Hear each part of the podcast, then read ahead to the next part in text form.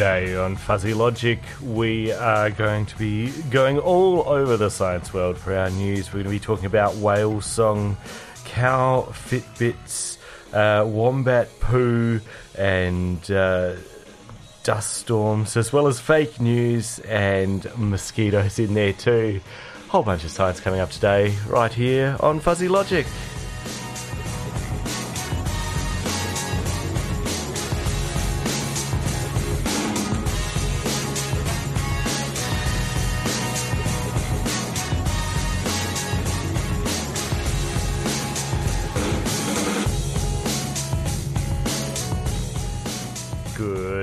Canberra, and welcome to Fuzzy Logic, your science on a Sunday. My name is Broderick, and it's a pleasure to be with you today as we start to delve into the world of science. Thanks very much to Bruce on Irish Voice for the show before, but uh, now we're going to move into a. Uh, into a different part of the world and away from Ireland into the science world. And I've got a whole bunch of stories of uh, research that's come out this week that I reckon is worth sharing with you. So to jump in, at the start, I thought I might start where many of us often start our Sundays, which is with a freshly brewed cup of coffee or tea. And in this case, uh, I want to know uh, which one you prefer. Do you prefer coffee or do you start your day with an English breakfast tea? Something along those lines. Well, your choice could actually not be so much a uh, choice that you've made, but it could be a result of your genes and how they uh, affect how you experience bitter flavours. Uh, so, this research just came out this week and uh, looks at tea and coffee. Now, these drinks are generally bitter because uh, they contain bitter tasting substances such as caffeine. Uh, quinine is also in there. Now, that contributes to the bitterness of coffee, uh, but it's also quite commonly found in tonic water too. And uh, our bodies have uh, bitter taste receptor genes that are responsible for the perception of caffeine, the perception of quinine, uh, and also a man made bitter substance known as propylthiouracil or PROP for short. And uh, this molecule actually kind of has the same bitterness as Brussels sprouts uh, for those who can taste that bitterness there. And uh, previous research that happened before this uh, showed that uh, there are inherited factors that play a role in the amount of coffee and tea a person drinks a day. And uh, the ability to digest caffeine plays an important role in people's consumption of these caffeinated beverages. But uh, what researchers didn't actually know was whether uh, genes for bitter taste perception were involved in determining how much of this uh, these beverages we consume. Uh, previous studies that had been done had small sample sizes or inconsistent relationships. So, in this new study in the UK, uh, researchers actually examined the consumption of coffee and tea in a cohort of more than 400,000 men and women aged 37 to 73 in the UK, uh, for whom they also had data about their bitter receptor genes. They had all this data from the uh, biobank.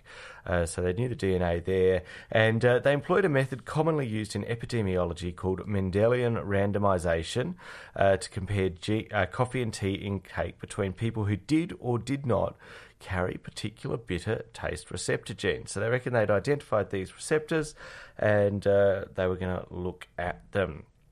And what did they fa- find? Well, compared to an average person, they showed that people who carried the bitter taste receptor for caffeine were more likely to be heavy coffee drinkers, meaning they drank more than four cups of coffee. Four cups of coffee a day. That's a lot of coffee, isn't it? I know I'm I'm a two cup a day person, and uh, that's more than enough for me.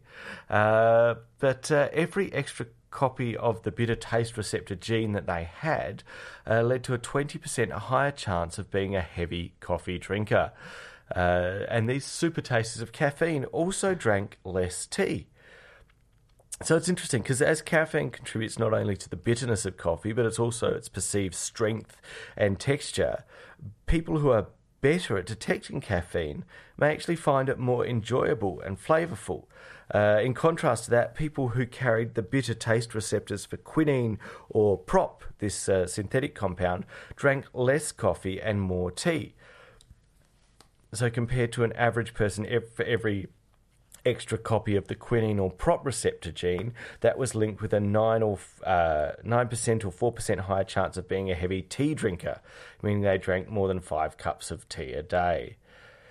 When there's a need for caffeine, uh, super tasters of quinine and prop could choose tea over coffee because they tended to be more sensitive to overall bitterness.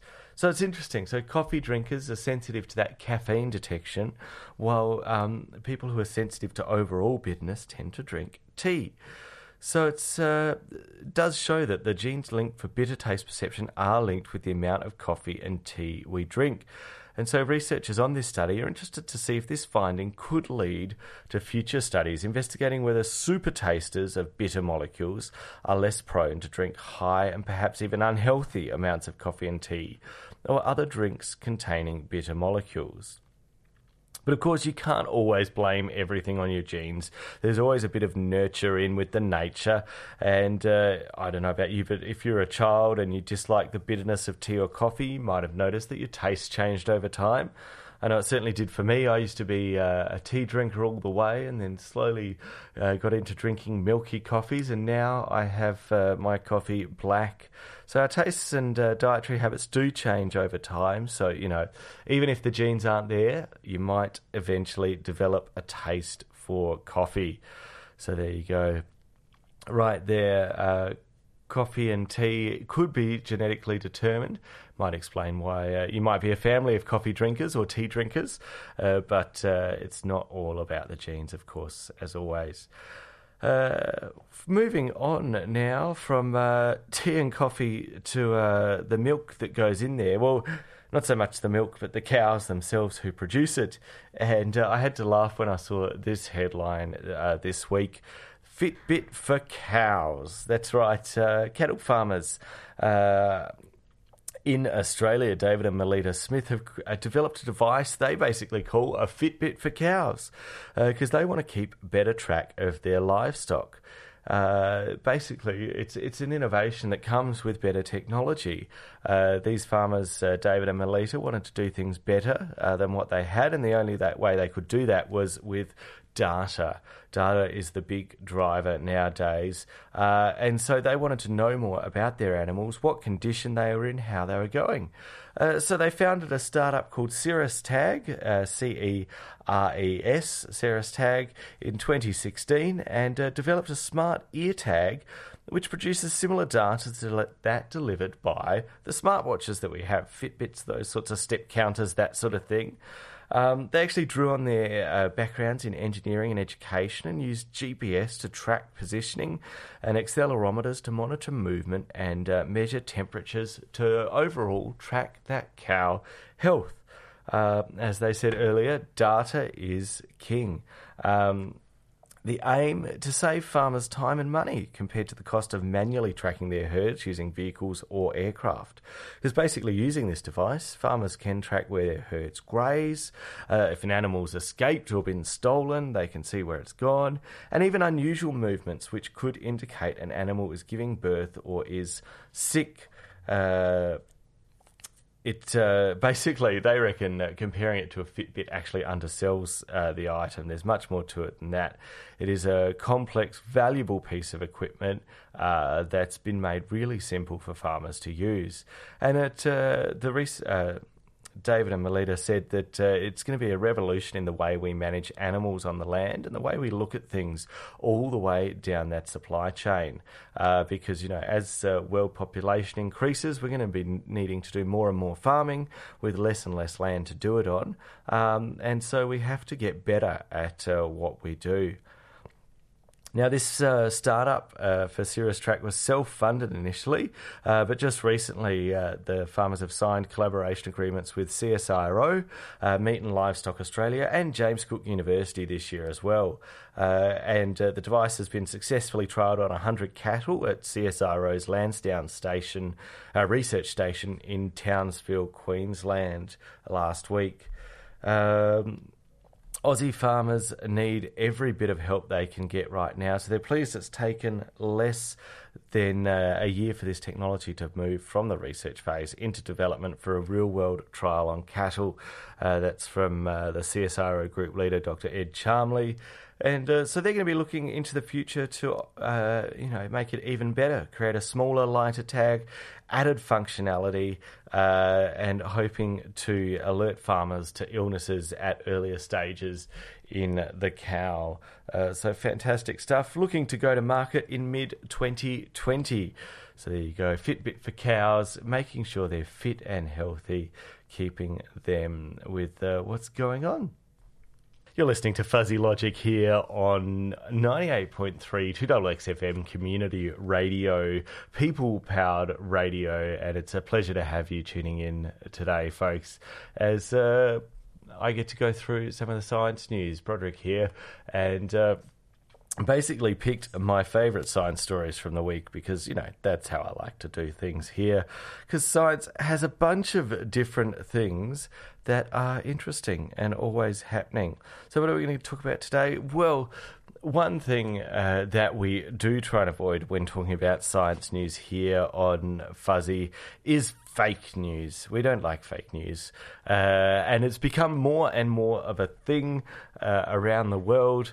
Uh, I've even seen in classrooms now teachers running lessons on fake news and how to spot fake news and what you can do to help not spread fake news any further. So clearly, it's an important point, and uh, young people and old need to know uh, about fake news. But a recent study that's come out has looked at uh, how fake news helps to make us believe things. And uh, in this case, uh, one of the big things that fake news uses are pictures. Yes, that's right. According to a growing body of evidence, uh, there are pictures that are changing the whether or not you believe a claim. For example, if I said uh, giraffes are the only mammals that can't jump, you might believe me, you might not. But if that was presented to you online with a picture of a giraffe, and it doesn't have to be a giraffe jumping or not jumping, um, but if I said giraffes are the only mammals that can't, can't jump, and with a picture of a giraffe next to it, you are more likely to believe me uh, if there is a picture of the giraffe. Yes, it, it doesn't have to be doing anything, it just has to be a generic photograph um, to attach to it the fact there. Now, I, I, shall clarify at this point that, information is false. Giraffes can jump, uh, elephants can't. They're the only mammals that can't jump. Uh, but uh, this research coming uh, from the Australian National University and researcher Dr. Eryn Newman uh, has shown that people are more likely to believe these sorts of facts when presented alongside a photo. And uh, on top of that, we're probably not aware that it's affecting our decision making. Uh, they've been doing a number of studies across uh, five or six years of uh, research here, and they found that adding a photograph to a message, even when the photo provides no evidence, actually systematically shapes people's beliefs.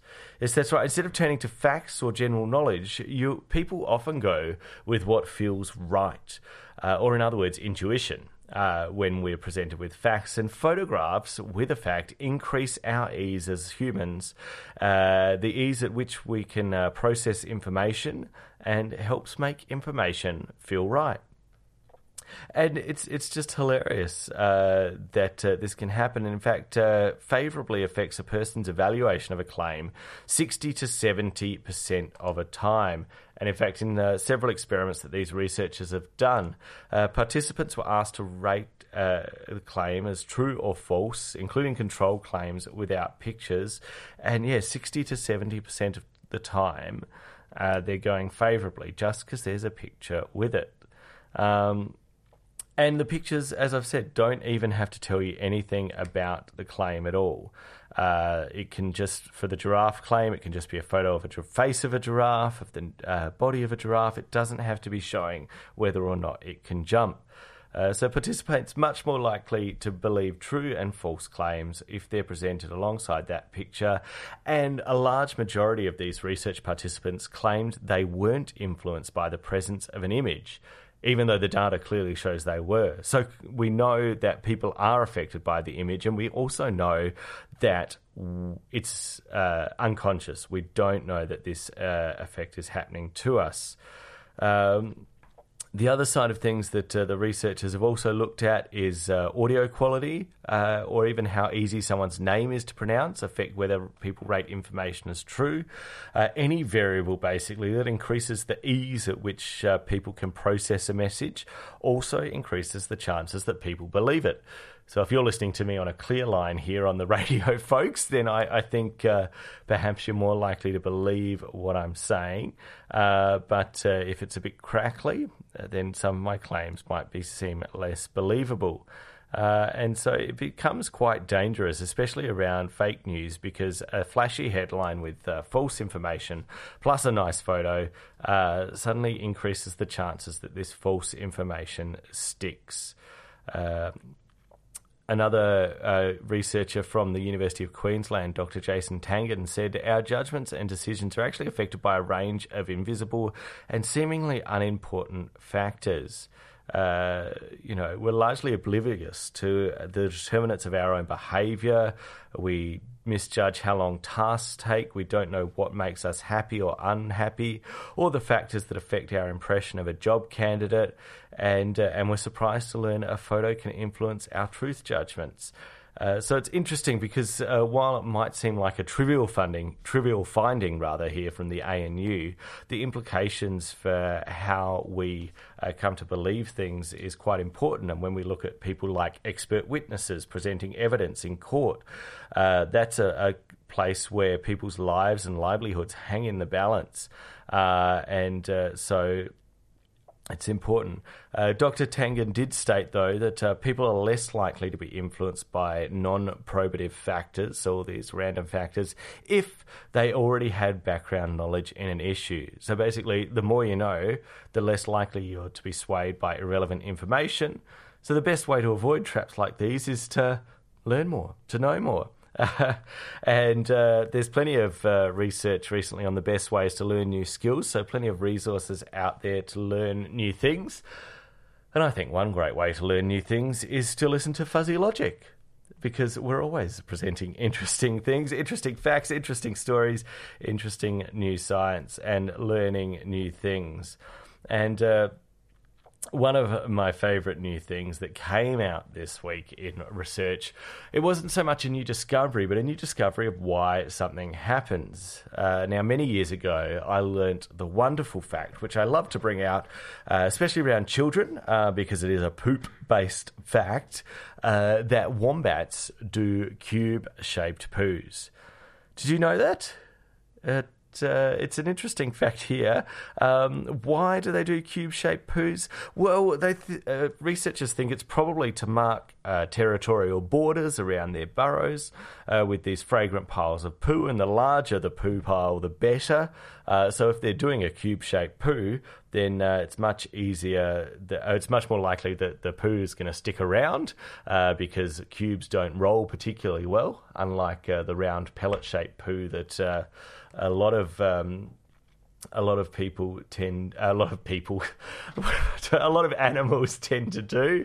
My gosh. Um, but uh, so these cube shaped blocks can uh, end up being stacked up outside uh, burrows and uh, those sorts of things around us.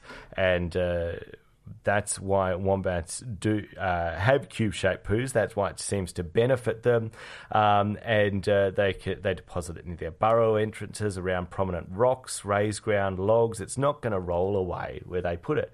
And in fact, I don't know if you've uh, ever been bushwalking in a national park where wombats are prevalent, and uh, seen them about the place. You can always tell they're around. There's these cube poos uh, sitting there, and I've been looking out for them for years now. You might not see the wombats, but you certainly see their cube shaped poos. So that's a fact. That's been well established for quite a while. But the interesting discovery this week was how they actually produce these cube shaped poos. Because it's it's not an easy thing to produce a cube. Um, I mean, you might have seen it in your Play-Doh things and that sort of thing. If you have a square shape and you push things to a square shape, uh, it comes out in a square. But um, it's not uh, common in our in, in nature. It's not common in bodies to produce uh, square shaped tubes. Um, round is is much more common and much more easily done. Uh, so people uh, have been curious for years, and so recently some scientists scientist, not in Australia, but at the Georgia Institute of Tech in uh, Atlanta in the USA. Uh, Patricia Yang, a postdoctoral fellow there in mechanical engineering, was curious why do these cubical feces exist? Uh, so they decided to have a look at the problem and uh, to gain new sight, insights into this mystery. They actually studied the digestive tracts tracts of common wombats that have been euthanized after being struck by cars and trucks on roads in Tasmania. Uh, so, not looking at uh, wombats that were alive, but uh, unfortunate roadkill over in Tassie. And what they found was uh, under close inspection, they found that wombat's excrement solidified in the last 8% of the intestine, uh, where the feces slowly built up as blocks the size of long and chunky sugar cubes. Uh, by emptying the intestines and inflating them with long modelling balloons. That's right, you know, the animal balloons that uh, clowns use at children's parties and out and about. They used modelling balloons, inflated the intestine, and they measured how the tissue within wombat intestines stretched in different places. And uh, they're going to be presenting this. I love this at the uh, Fluid Dynamics Division of the American Physical Society in Georgia soon. Uh, but uh, they um, the team explained how the last section of the wombat intestine does not actually stretch evenly, unlike the rest of the intestine. Uh, when measured around the circumference, some parts have more give than others.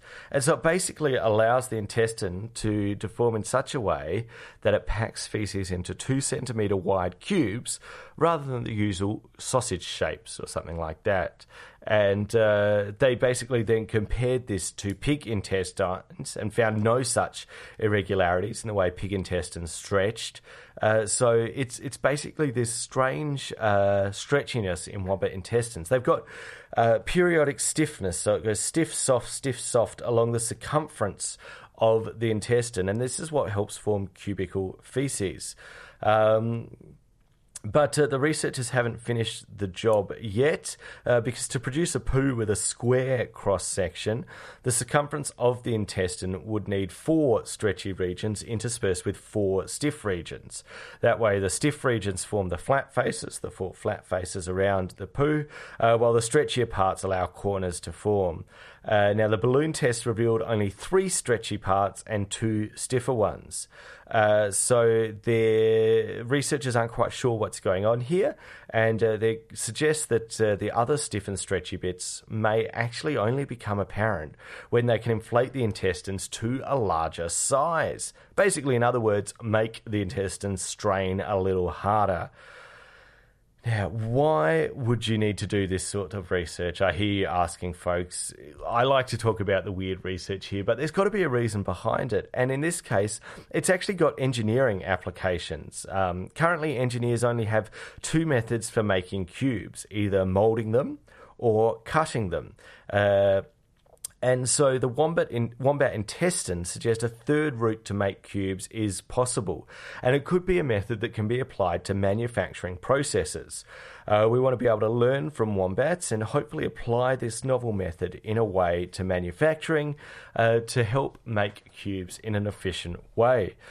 So there you go, folks. If uh, you see cubes in the future, you, they may be shaped by wombat intestines or not so much wombat intestines, but the knowledge that we gain by researching them. So, some really interesting stuff there on uh, wombat poo or scat, as uh, is the technical name for uh, for animal feces when it's found in the wild. And uh, so, look, uh, before I throw to another song, folks, I thought this was a great opportunity to share some scat facts. That's right, the facts around scat, uh, and I thought, well, what better way to do this with a little bit of scat music? So I found uh, Ella Fitzgerald here doing some scat singing. Uh, I'm going to put that on as my backing track, folks, while I share some of these scat facts.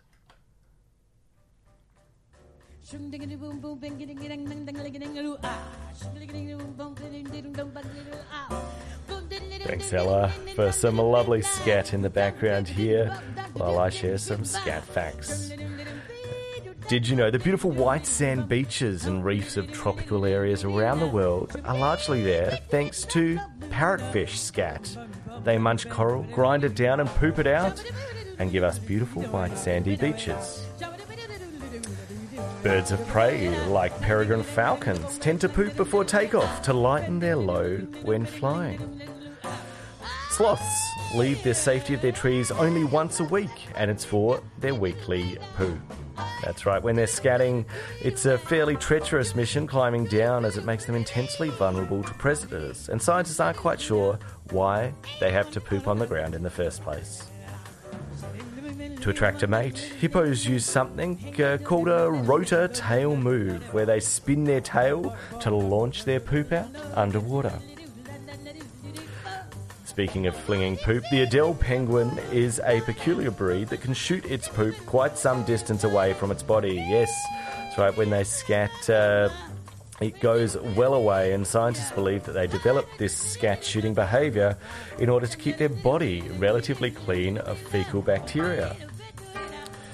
Pandas eat a lot of bamboo daily, which means they poop a lot too 22 kilos a day. Houseflies are in a constant state of scatting. Food goes in, nearly instantly digested, and goes right back out.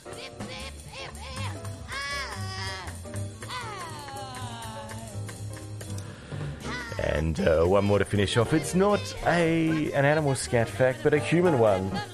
I thought this was quite interesting. Along with landing on the moon, Neil Armstrong also left four bags of poop behind. Uh, well, actually, technically, he left four defecation collection devices, but that's just a fancy way to say poop bags.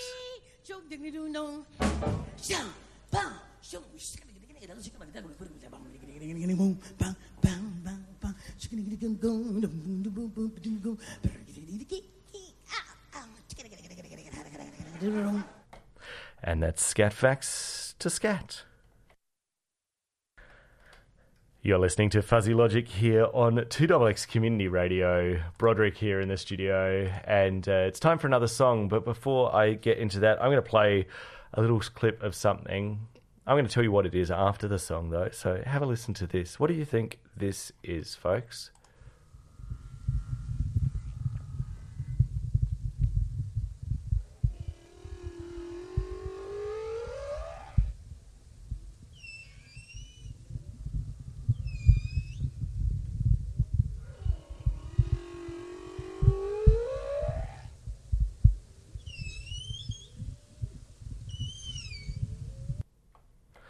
Pretty quiet. Uh, but uh, what is that noise? I'm going to tell you after we have a little bit of music here. Uh, so let's uh, jump over. This is uh, the April Maze with uh, their song, I've Seen the Rain.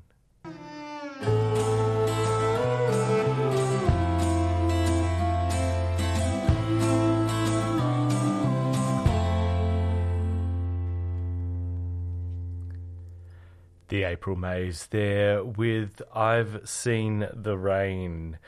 Speaking of rain, there have been uh, some interesting storms that have been coming through Canberra over the last couple of days, and uh, there have been rain, there have been thunder and lightning, and uh, there were some dust storms too that came through the east coast. A thick line of dust basically smothered much of New South Wales and Sydney um, caused air quality to reach hazardous levels, and uh, another wave of dust could be set to come. Uh, which uh, is a warning to people who have breathing difficulties already.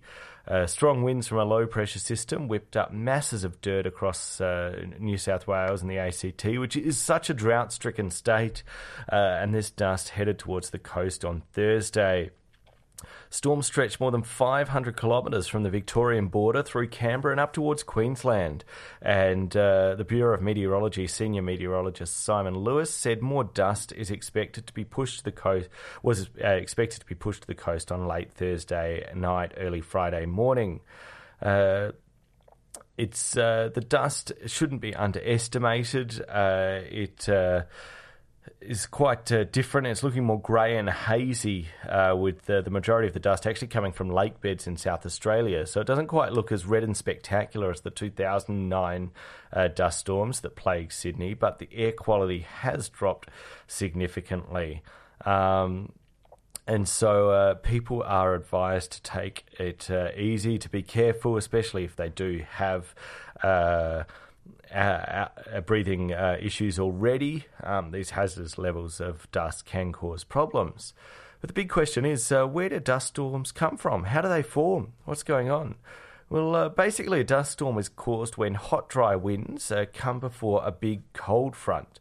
So, as the cold front moves through, turbulent winds behind pick up the dust and carry it from west to east. So, in this case, from inland towards that coast of New South Wales. Now, usually the dust phenomenon doesn't get all the way to the east coast.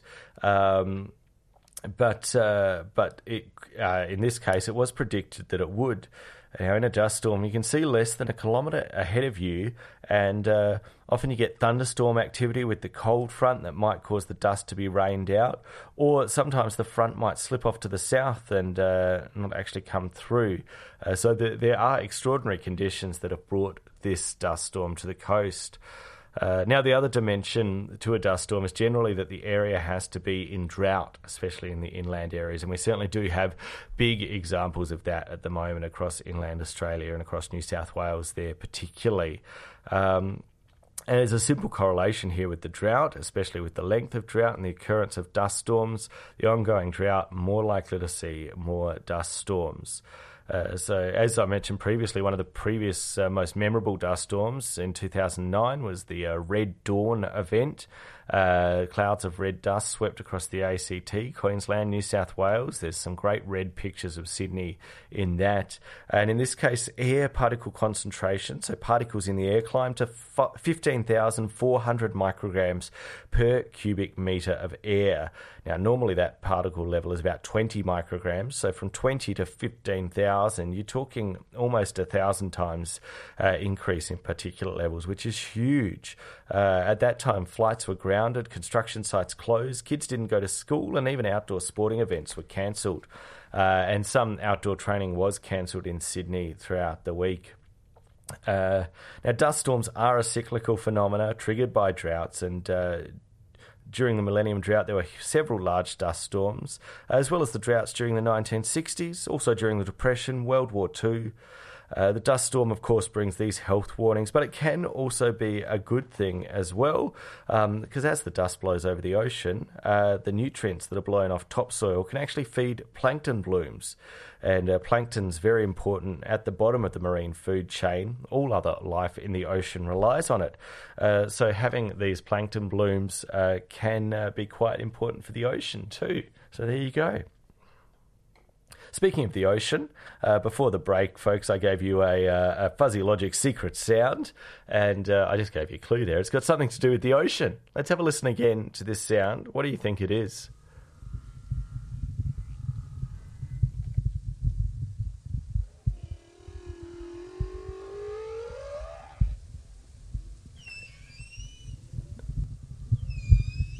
It's pretty quiet there.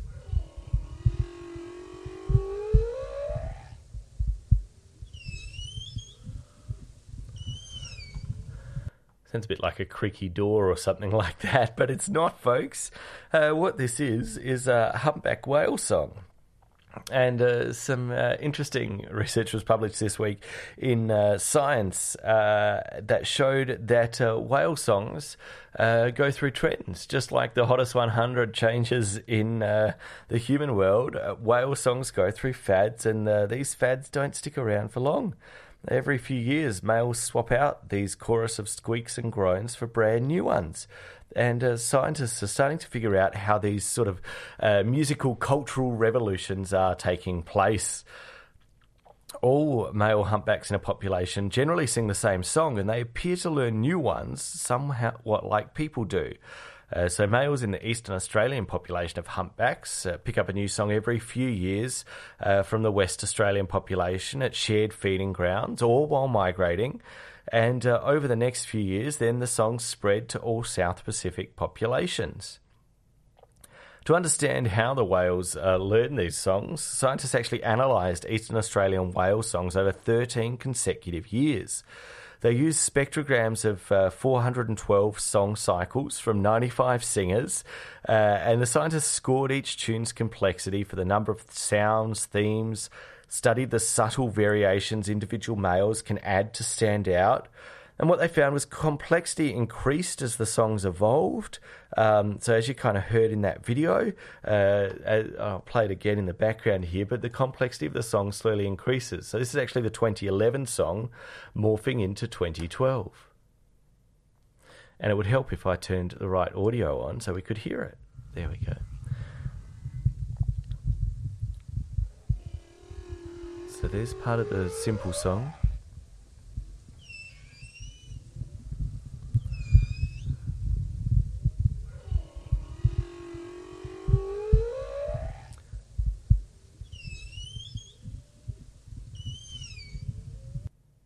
So yeah, so slightly get, getting slightly more complicated there. The interesting thing is that uh, after a song revolution, changing the song, the songs that they sang actually became shorter again with fewer sounds and themes.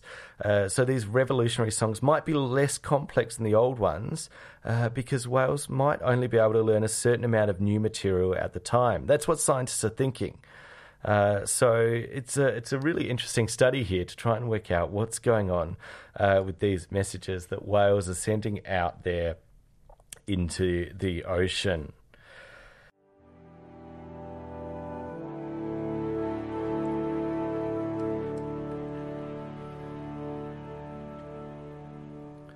Florence and the Machine there with how big, how blue, how beautiful, which tied in nicely to the um, whale sounds we were talking about before the song.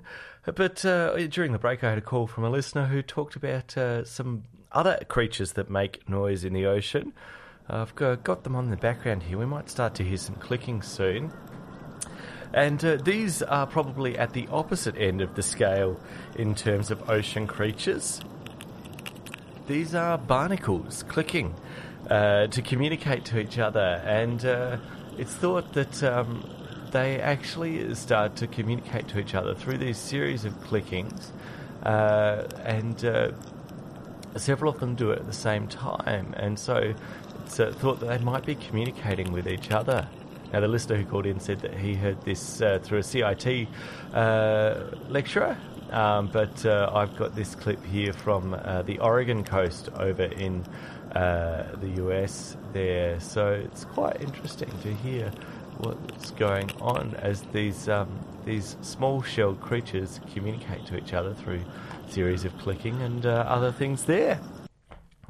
Anyway, uh, great little story there. So thanks for calling in and uh, sharing that with us.